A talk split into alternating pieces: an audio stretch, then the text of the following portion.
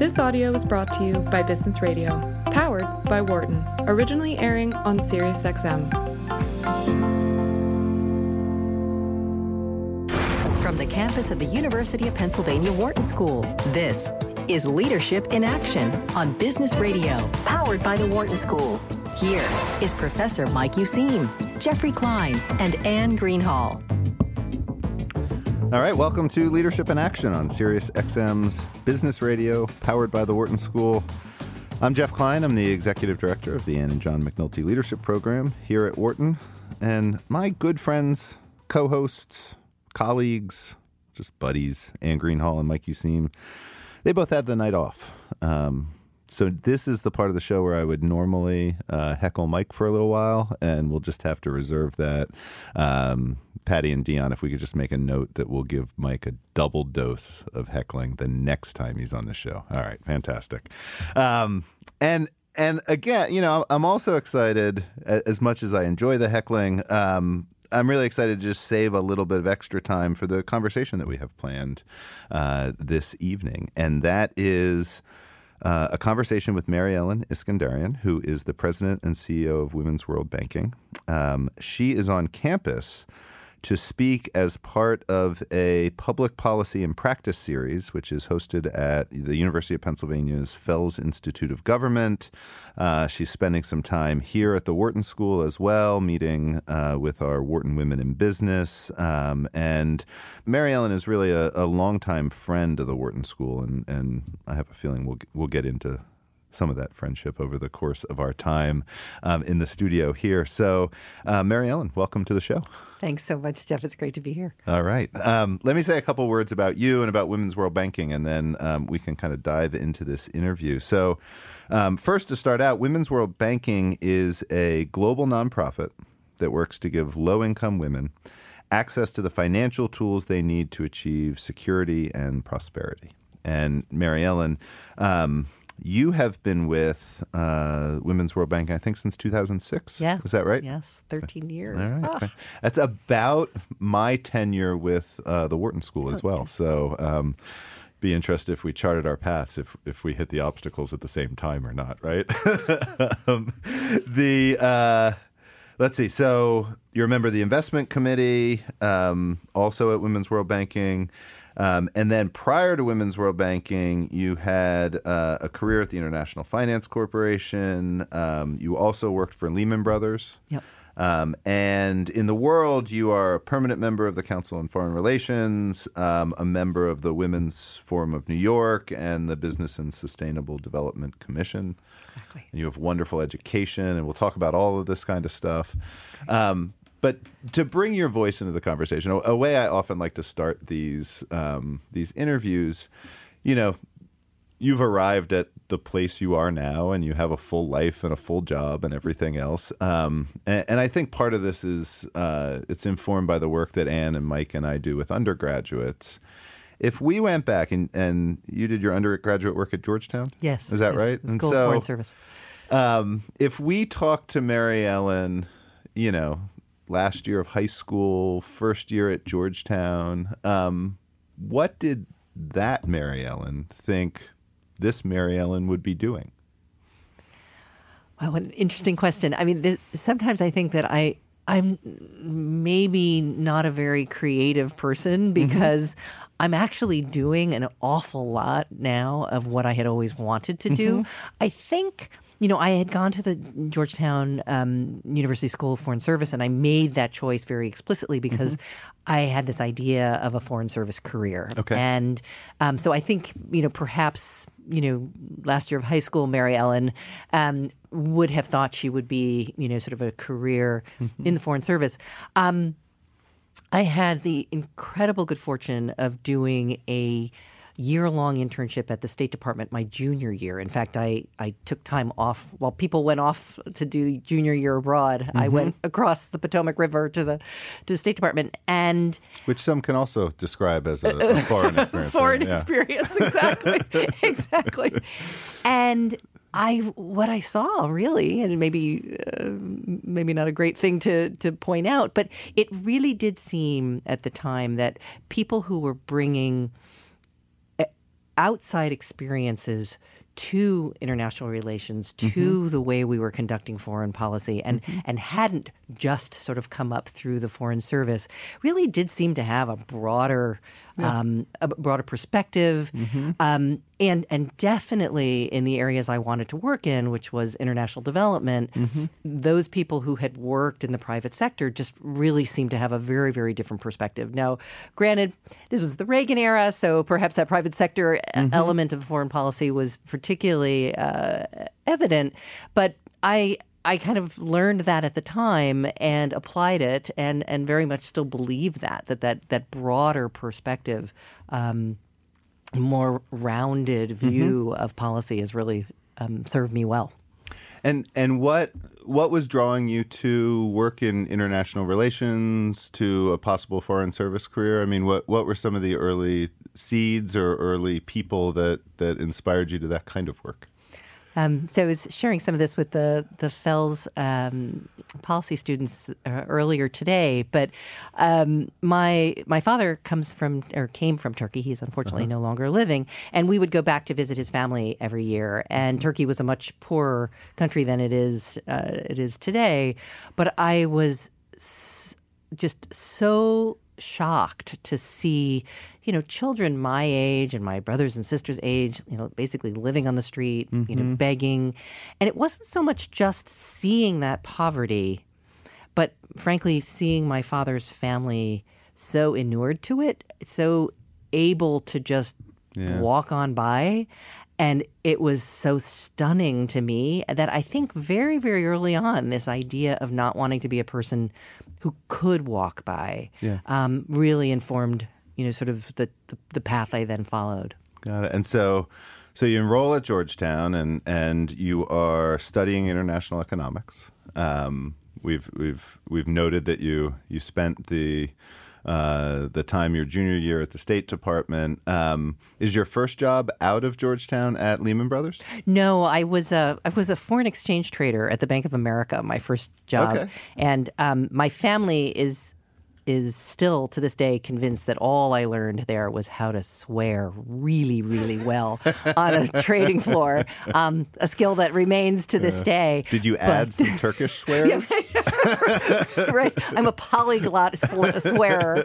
Um, but um, so that was my first job. Um, And what drew And- you to that?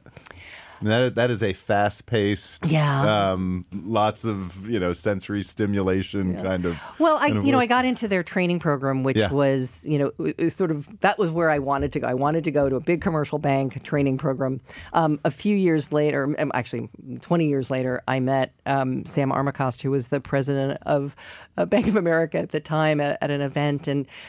You know, I'm gushing all over him about how much I learned at my first job. And he said, I am so sick and tired of people coming up and telling me they got their careers started at Bank of America. I was like, okay, won't, won't tell you that any, anymore. But it, um, it was terrific to get into that training program. And when we did the rotation on the trading floor, it just, it really drew my attention. And I, I managed to worm my way onto a really cool desk on the trading floor that was taking um, you know blocked currencies and currencies that didn't have a lot of trading, many of which um, you know corporations desperately needed in, in order to settle or were sitting on on big balances, and so we sort of did swaps between two corporates. And i just really the creativity of finance the creativity of you know foreign markets i knew you know to the hour what the price of tea in sri lanka was because lipton was a client that we had to make sure they had had currency available.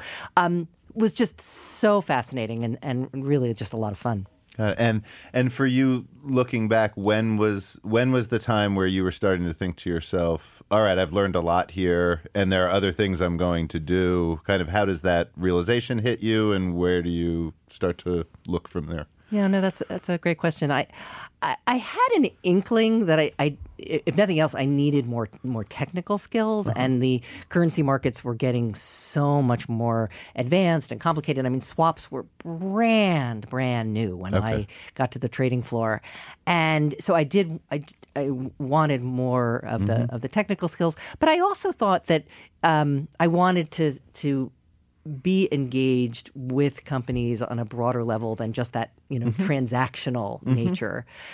But then I still had that, you know, that service mentality and that going back to, you know, government service or, or international development was always sort of in the in the back of my mind. So when I was looking at um, graduate education, um, you know, the kinds of programs we see today, you know, like here, the, the the joint degrees that are Yeah. possible. You know, the Kennedy School was still, you know, pretty new at the time.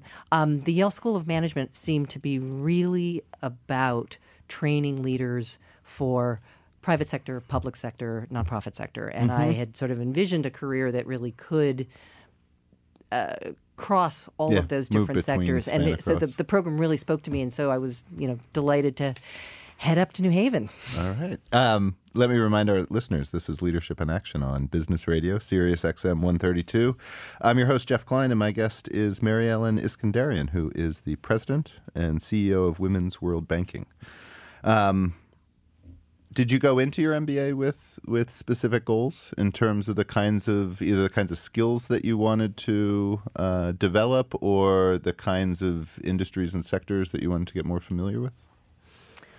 Uh, so as I said, you know, some Yeah. of those those harder finance technical skills that I hadn't really because I, I don't even think I took a finance class. Now that I think about it uh, as an undergrad, it really Right. was much more the the heavier because I had I did sort of a double concentration on both international economics and development economics. So I didn't really have have the finance piece. So I really doubled down and and uh, Yale hired away a ton of uh, Chicago economists just as I got there. So I got I got a heavy dose of uh, of of the finance. Right. I also um, because I'd had the trading uh, floor experience, I I was really glad that I got some real sense of trade economics and how international trade kind of actually works, and not just that uh, that transactional side of it that I I had been exposed to.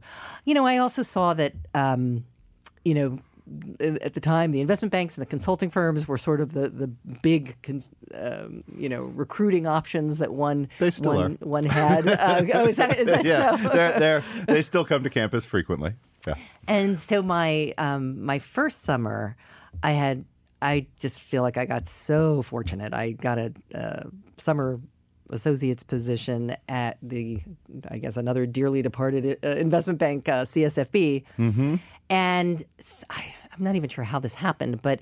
A, you know, there were a whole lot of privatizations that were taking place in, in Western Europe. So I spent most of the summer in Spain and Greece and, you know, pitching these privatizations to, you know, large state owned banks and, you know, really seeing. I at the time I thought you know sort of what that uh, an international career could could be, um, but with that that solid banking experience, and then when I, you know, was looking for my job, first job out of out of school, Lehman was really the only one of the f- the investment banks that was open to more of an international career, and they had a, a, a they were part of a, an amazing practice that. Um, that doesn't really exist anymore. They they together with um, Lazard and Warburg had this group that was called the Troika um, that provided financial advice and um, and, and consulting to governments, mostly developing country governments, when they sat down with the IMF or the World Bank. So they were sort of bankers on the sides of those the developing countries. And I again was f- very fortunate to be able to work on some of those deals and again sort of started seeing what development looked like Right. um, from a very different perspective, but but um, using banking skills on, on behalf of those countries that I was so keen to see succeed. I'm uh, managing my own curiosities actively here because there, there's so much I want to ask you about. You know, the ways in which um, you know the private sector and government and nonprofit were interacting then, and and what's changed over time. And I I swear we'll get there, but I have to.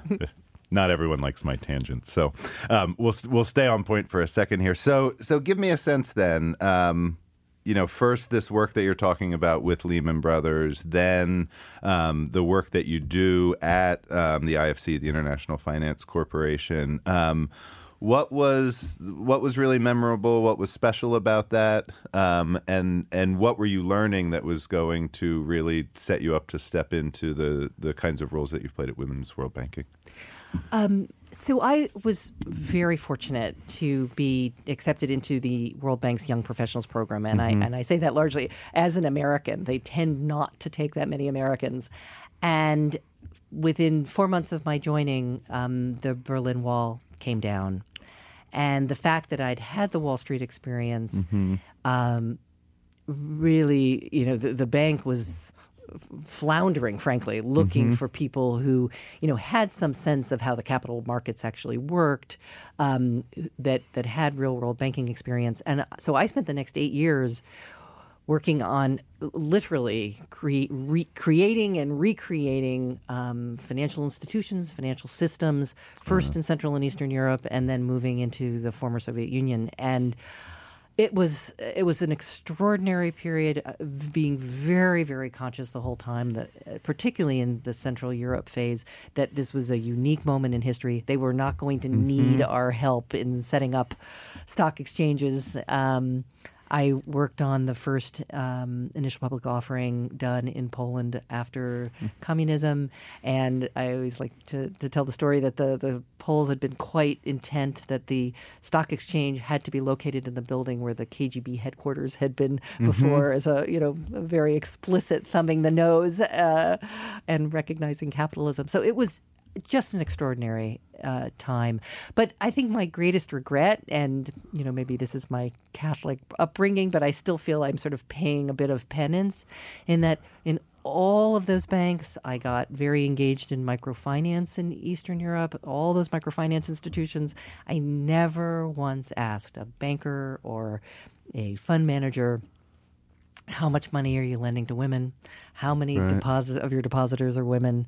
I just really didn't do that part of my job. And I sometimes mm-hmm. wonder what the board of Women's World Banking saw in me because they did right. take a chance when they hired me. I didn't really have particular, you know, women's empowerment credentials, uh-huh. so to uh-huh. speak.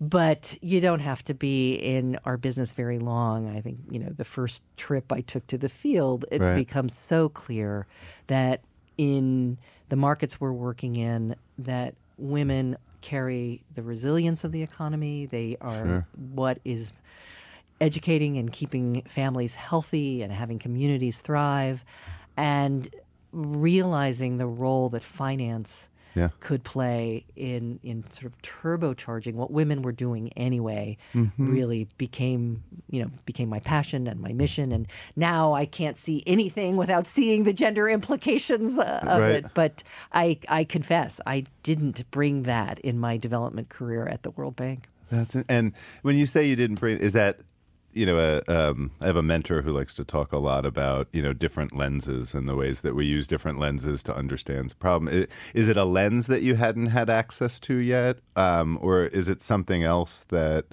Um, is is it something else in terms of um, the way in which you were brought up to take up take up the work and take up the role? It's an interesting question. I, I think it's probably more the former. I think it's uh-huh. probably more that that lens of of approaching the problem. Although I do think you know when you're when you're at a World Bank organization, e- even the IFC, which is right. devoted to the private sector, you you are sort of led to think at a more macro level. Right. Um, you know, I often thought you know one of the first trips I took to um, to Africa, and I met this amazing client that that of the uh, of the partner uh, mm-hmm. institution we were working with, a woman who stays t- to my mind, you know, to this day. She um, she was running a very thriving hardware business mm-hmm. in a village not far from Mombasa, which is the second largest city in, in Kenya. And you know, she showed me the the earlier version of her business, which was this sort of little shack on the side of a road that she called a hardware store, and there were a couple of two by fours and some nails, and tomatoes and eggs, um, and that mm-hmm. was her hardware business. Um, but she, uh, through word of mouth, heard about this organization, Kenyan Women's Finance Trust, which was our partner. Um, and they took a chance on her. They gave her some training, some budgeting and accounting um, background, and a $70 loan. And when I met her, she was now um, had a you know sort of a revolving line of credit of three thousand dollars. She had built a very proper um, hardware business. She had twenty six employees and was very proud that her twenty sixth employee was her husband, who had actually had to leave their village because he couldn't get work, and he'd gone to Mombasa and was a was a policeman and was sending money home. But the business was growing at such a rate that he came home. She was educating all of her kids through secondary school at that time, and she had put her um, younger sister through graduate school. Um, and uh, the fact that I was even meeting her and, and engaging with her at that level, I probably wouldn't have even left Nairobi if I Yeah. were, were with the World Bank. You know, Right. if we were lending to Kenya Women's, that was their headquarters, I would have done my business and and probably never made that next step. And that woman literally transformed the way I think about our our work. So Sure. it was. So I think it's a, a piece of, of both of uh, of your hypotheses.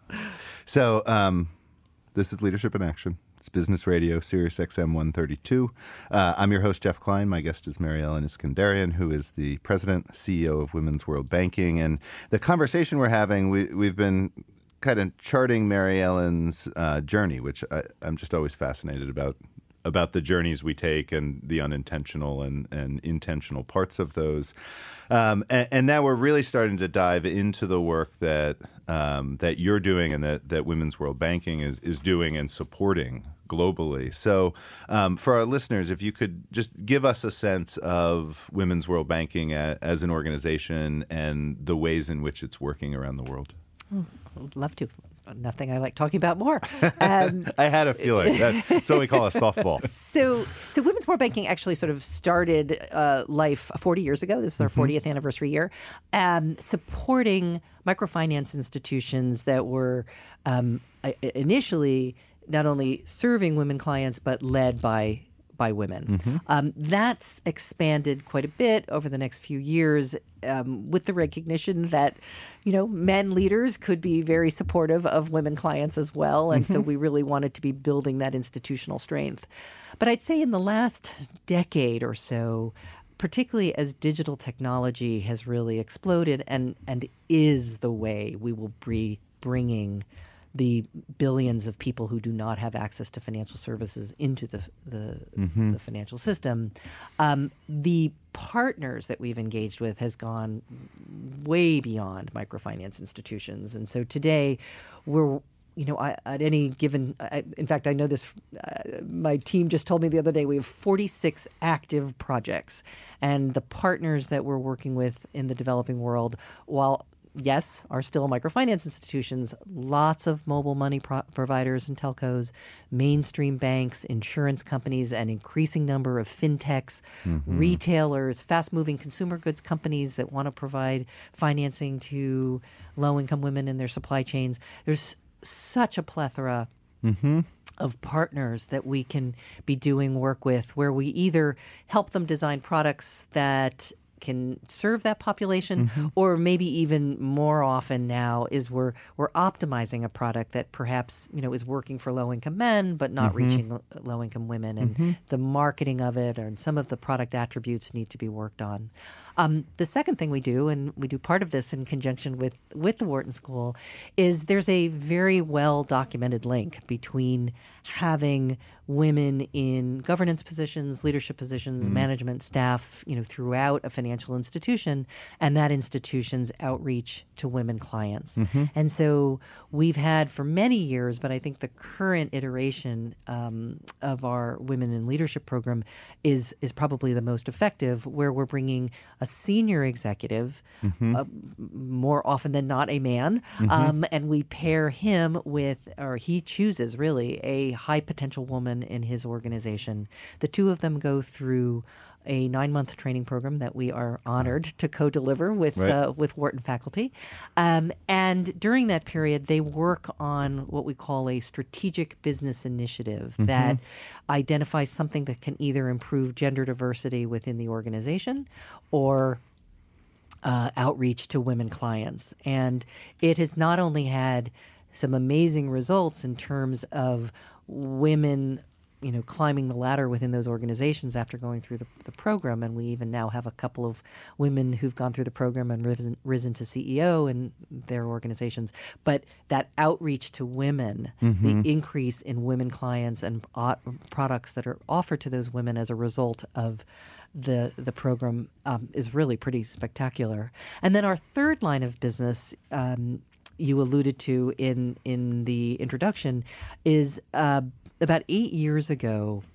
We discovered a trend that we were really concerned about initially in the microfinance space, but we found that when microfinance institutions made the leap from nonprofit or NGO organizations and became registered financial institutions, you know, became do- deposit taking, you know, fully fledged um, financial institutions, uh, you had a huge drop off in women clients and a bloodbath in women's leadership. And we decided, and I'm so always so grateful that my board backed this decision, that we would become an investor whose whole um, thesis was that this was an institution that was doing really, really well with women in leadership and serving women clients. Just because you've brought in outside capital and you're changing into a, a, a for-profit model doesn't mean you have to leave that previous model behind. And so we raised fifty million dollars, hardest money I have ever raised in my life, um, invested in ten um, finan- financial institutions. Um, eight of them were sort of explicitly microfinance institutions. Um, another two was a one is a non-bank um, small and medium-sized enterprise lender in Jordan, and then the the the final is actually a, a listed bank in Tanzania, but that has a very large outreach to um, to low-income women, and we felt we could make a difference um, even with a fairly small stake. We've had one very successful exit through an IPO in India, mm-hmm. and we're now in the market raising our second fund, which we hope will be. You know, we're we're targeting at least 100 million for that, and the fundraising for that is looking pretty good. Wow. So it's kind of a big job you've got. I like to think the, so. that's the first reaction I'm going to have um, as, as as I kind of think across all of these things, and you know, so, something I'm really appreciating, um, you know, in the way that you're describing the work and really these these you know strategic areas of focus that Women's World Banking has is there there is an aspect which is you know, pardon my borrowing of the the term, but but at a very micro level right? And then there's a lot that's really happening at, at the macro as well. And I, I just couldn't. I, I think you know, I was just jotting notes down as you were describing the work, um, and so much, so much of it seems to be about the ecosystem, right? And about you know, the, there are so many different ways to enter the ecosystem, um, and, and the direct actions and the ripple effect of those actions. Um, you know, the change that you you ultimately seek in the world. How, I mean, how how do you put that at the kind of grandest, highest level, um, knowing that all of these different um, uh, initiatives that you're talking about are are all supporting it? Thank you so much for for asking that because that the underpinning of those three sort of explicit lines of business is is really advocacy and Yeah. everything that we're learning either through our investments or through the the women's leadership program or um, through that that solutions based work that we're doing we are trying very very hard to get out to the broadest um, audience possible. We made a what was a bit of a controversial decision within Women's World Banking, but we decided to really focus on priority markets, and so we are working in the six countries where more than 50% of the world's unbanked women live because we're really trying to, to make the biggest impact possible. And we're doing a lot more policy work. Um, in fact, um, just yesterday I was at the University of Michigan um, speaking at a conference called the Central Bank of the Future. And I was I was really delighted that you know anybody was thinking that the central bank of the future, you know, should be thinking about some of the things that um, that we're engaged in. But it's it's so clear that you know things like, you know, forty five percent of women in low income and middle income countries have no identification. In an appalling number of countries, live girls' births are not even registered. You can't get you can't open a bank account. You can't get a SIM card for your phone. You can't get anything without mm-hmm. identification. And so making it, you know, making it clear to those regulators how policy is not gender blind. Policy does affect different citizens differently and kind of trying to wake them up to that fact was a, a you know it's a wonderful opportunity yesterday but is very much as you say you know that's sort of the grandest level that we're we're trying to work at. Um, I know that you know you've led a big change effort uh, at Women's World Banking, and and I wonder um, if you can tell us a little bit about that, um, and maybe any surprises uh, that that surfaced along the way as as you took a look at, at strategy and impact. No, I'd, I'd, I'd love to. I'm sort of living that day to day right now. um, so, Women's World Banking has been very fortunate over the years that we have a few really committed funders who will fund our um, entire strategic plan. So they're not saying you know, we'll only support, you know, girls. Uh, savings in Rwanda. They'll support everything we're doing. And and you said earlier that you've just hit your 40th Yes. anniversary as an Yes. organization. Yes. Okay. So you have some track record. We do, these. we do, and and some of these funders, you know, sort of date back almost to our to our beginnings, but they hold us to a pretty you know high bar in terms of that strategic planning process and what our objectives are, and so we take that strategic planning process really seriously. And at the end of our last three year plan, we were very very proud of the fact that we had reached. Um, 3.2 million people with a product or service to which they had never had previous access to. Um, and 2.1 million of those were women. Um, we now know a couple years later, over the five year period, we actually reached a total of 5 million people with the products that we had done over that, um, that, that time frame. And just a hair over 50% of them were, were women.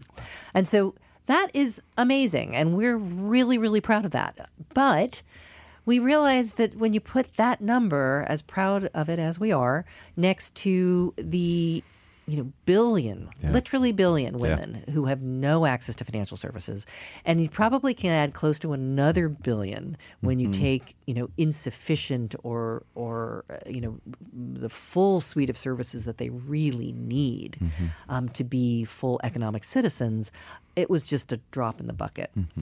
So we put a strategy into place that I was talking a bit about earlier about you know defining um, specific priority markets and being much clearer about what the systemic problems in an organization uh, systemic problems in, a, in an economy might be, and then how do we address that in an organization? We're we're much sort of stricter with the companies that we work with, particularly those that we're bringing grant funding to, that um, they have to be willing to share with others in the market. We give them a first mover advantage for six months, but then they need to know that we're going to be sharing what we're learning in the economy much much more broadly, and so the the surprise for me was that.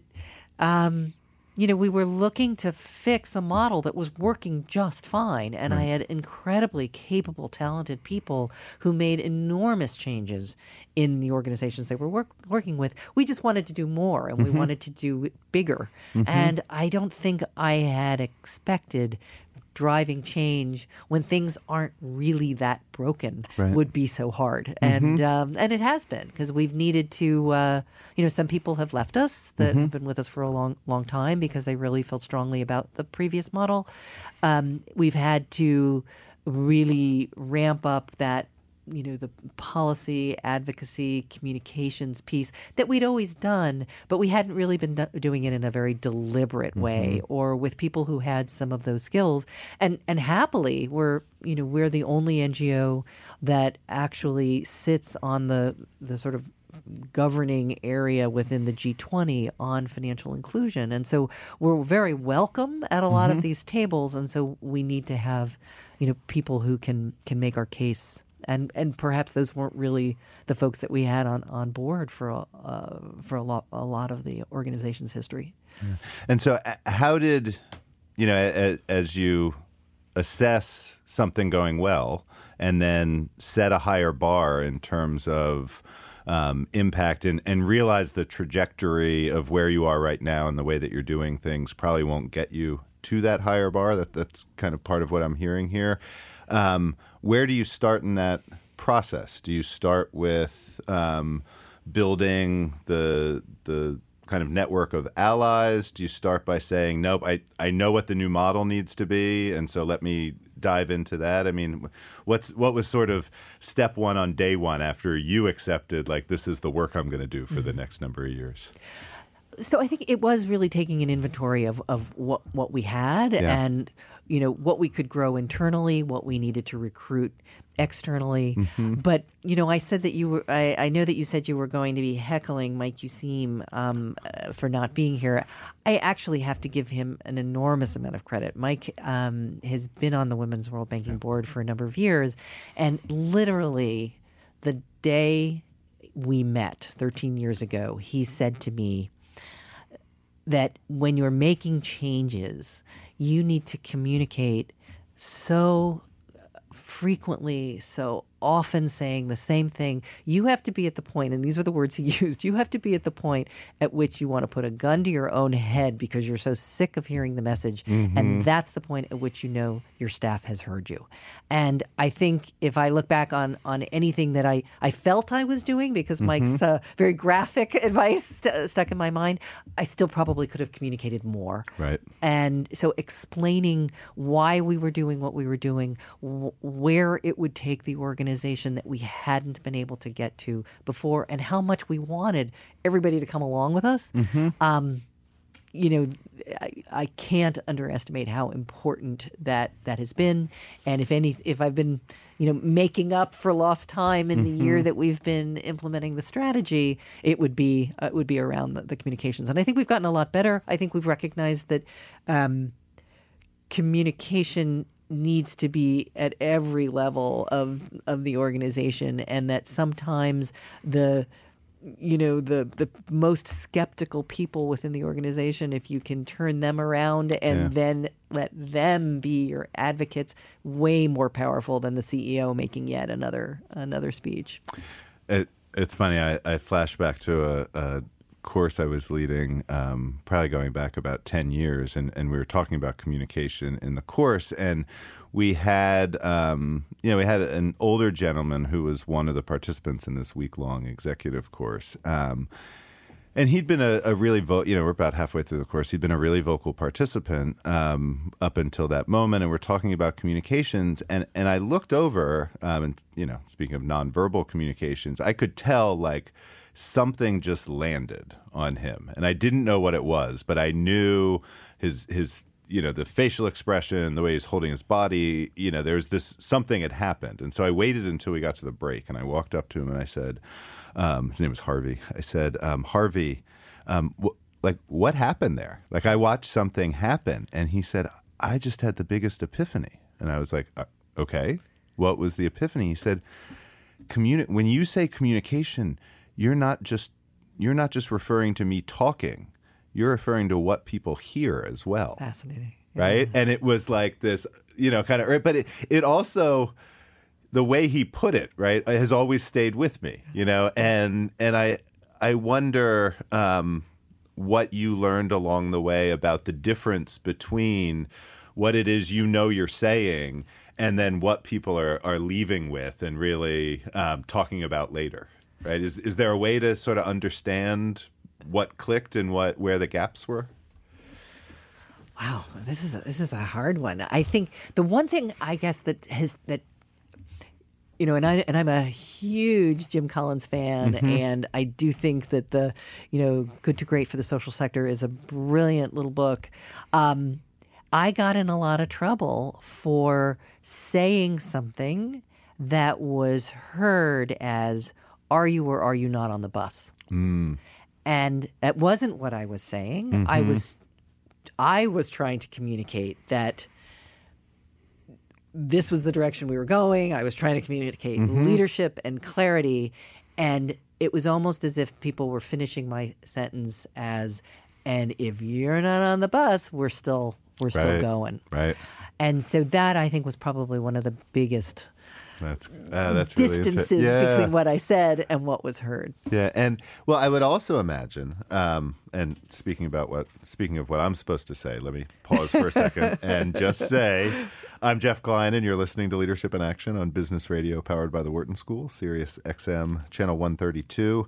Uh, I'm here in the studio with Mary Ellen Iskenderian, who is the president and CEO of Women's World Banking, uh, and right now we're talking about leading change, um, and. and and I'm going to up the ante on leading change a little bit because, you know, it, it strikes me that the communication that you need to do, it, it's not just internally to the employees of Women's World Banking. I mean, you talked before about having four, 46 active partners, right? And then you talked about the three-year plan and and really impacting you know five million people over five years with new products and services. So, I mean, how how did you conceive of like where this communication needs to reach and how much tailoring has to happen depending on um, the particular kind of stakeholder or constituent um, that you're talking to?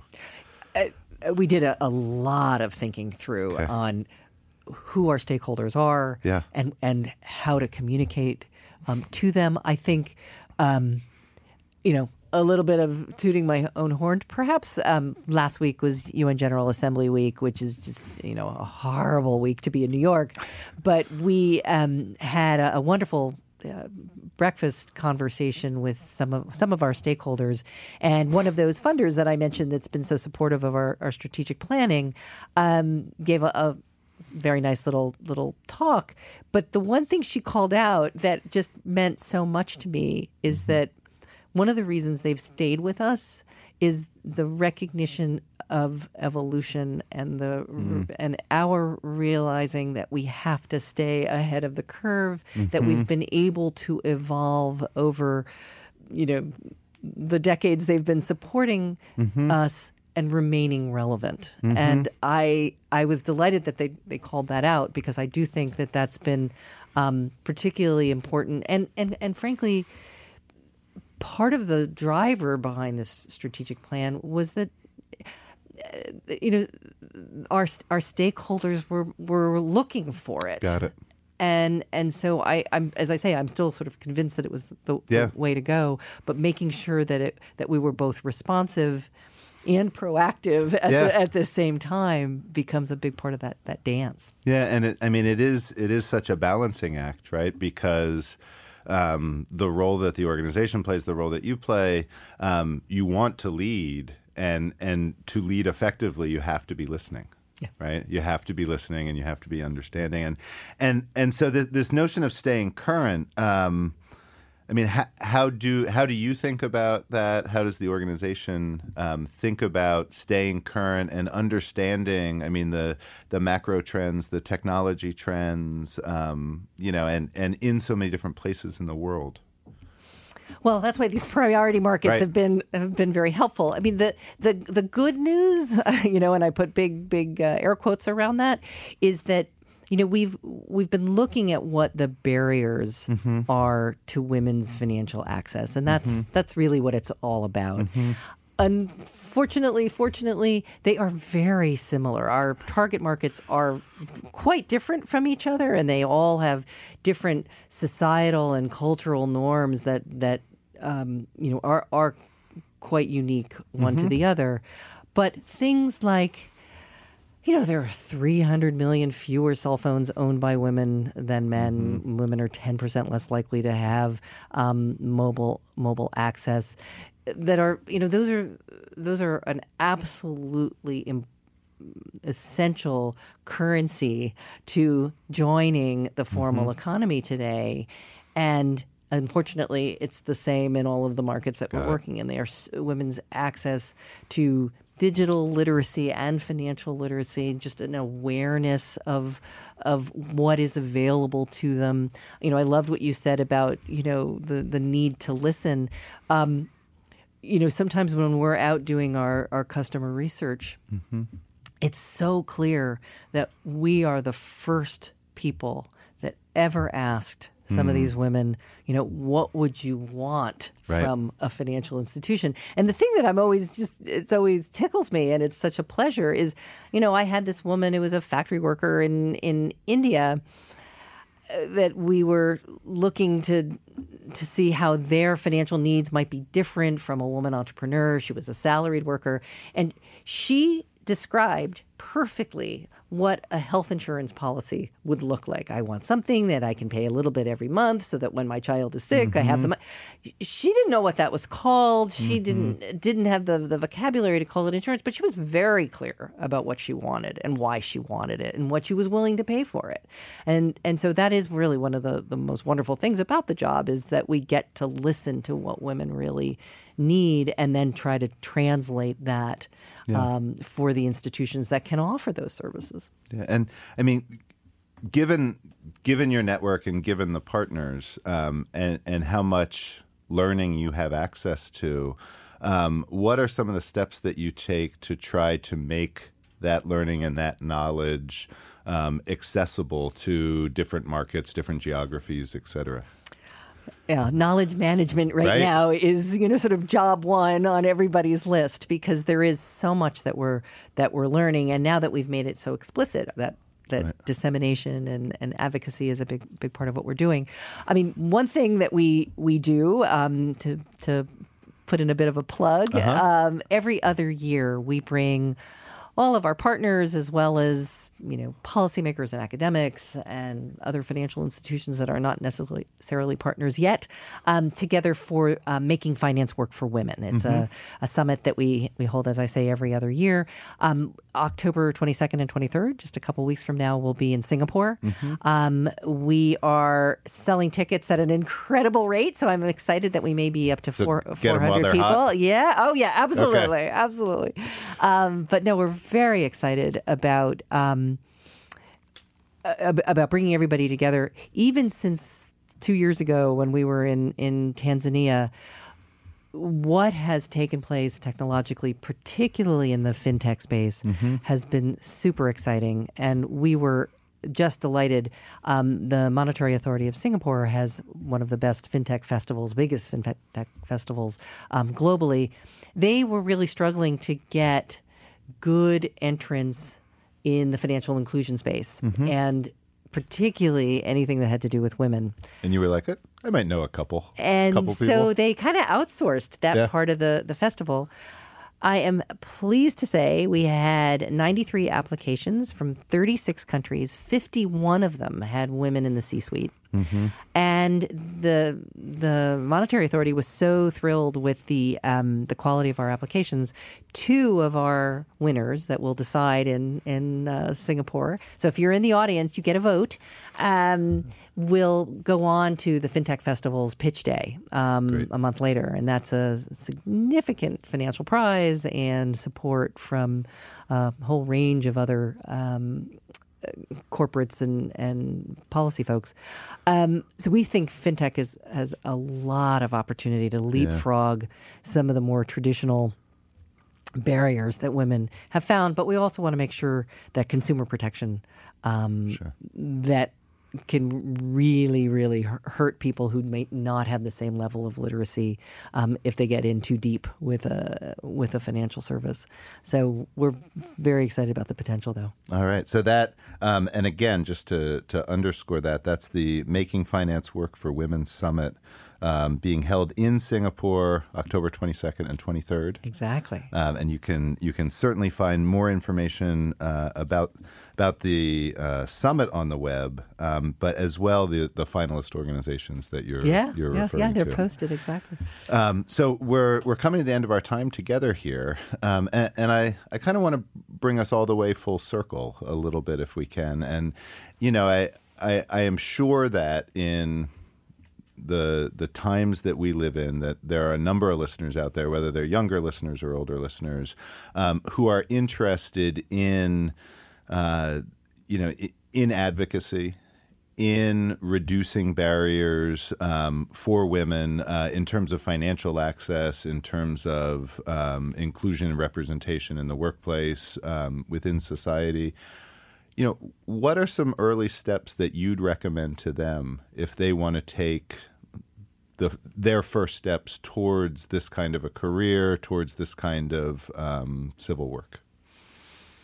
Well, one really important first step, and it might even be an earlier step than, mm-hmm. than you're suggesting, is you know, look at the financial service provider that you're working with. Mm-hmm. You know, are there women on their board? Mm-hmm. What what are their policies for women? Are are these institutions that are actively serving women? Um, you know, women currently control, you know, uh, some phenomenal percentage of, of wealth and are on track globally to control a greater percentage mm-hmm. of global wealth mm-hmm. than men. Mm-hmm. And yet, something like 69% of women who have um, financial advisors are dissatisfied with them, feel they're mm. not listened to. I had a very senior um, wealth management executive at a, a, bank that will not be named, um, tell me that they had huge turnover when a husband died. In the widow saying, you know, that financial advisor never spoke to me, mm-hmm. never thought that I was going to be the inheritor of the wealth, never thought I was going to be the client, and they they leave to go find somebody who talks to them. So I, would say maybe even before you start advocating, mm-hmm. look in your own backyard, and particularly if you're a woman, are you being well served by your financial institution? And if you're not, either switch or stay and fight and get them to make changes. Wow. Thanks, Mary Ellen. I want to thank you for joining us. Um, how can someone listening find out more about Women's World Banking? Oh, please come on our, our newly designed website. We're so proud of it. womensworldbanking.org, no apostrophe. For more guest interviews, check out our Wharton Business Radio Highlights podcast on iTunes and Google Play.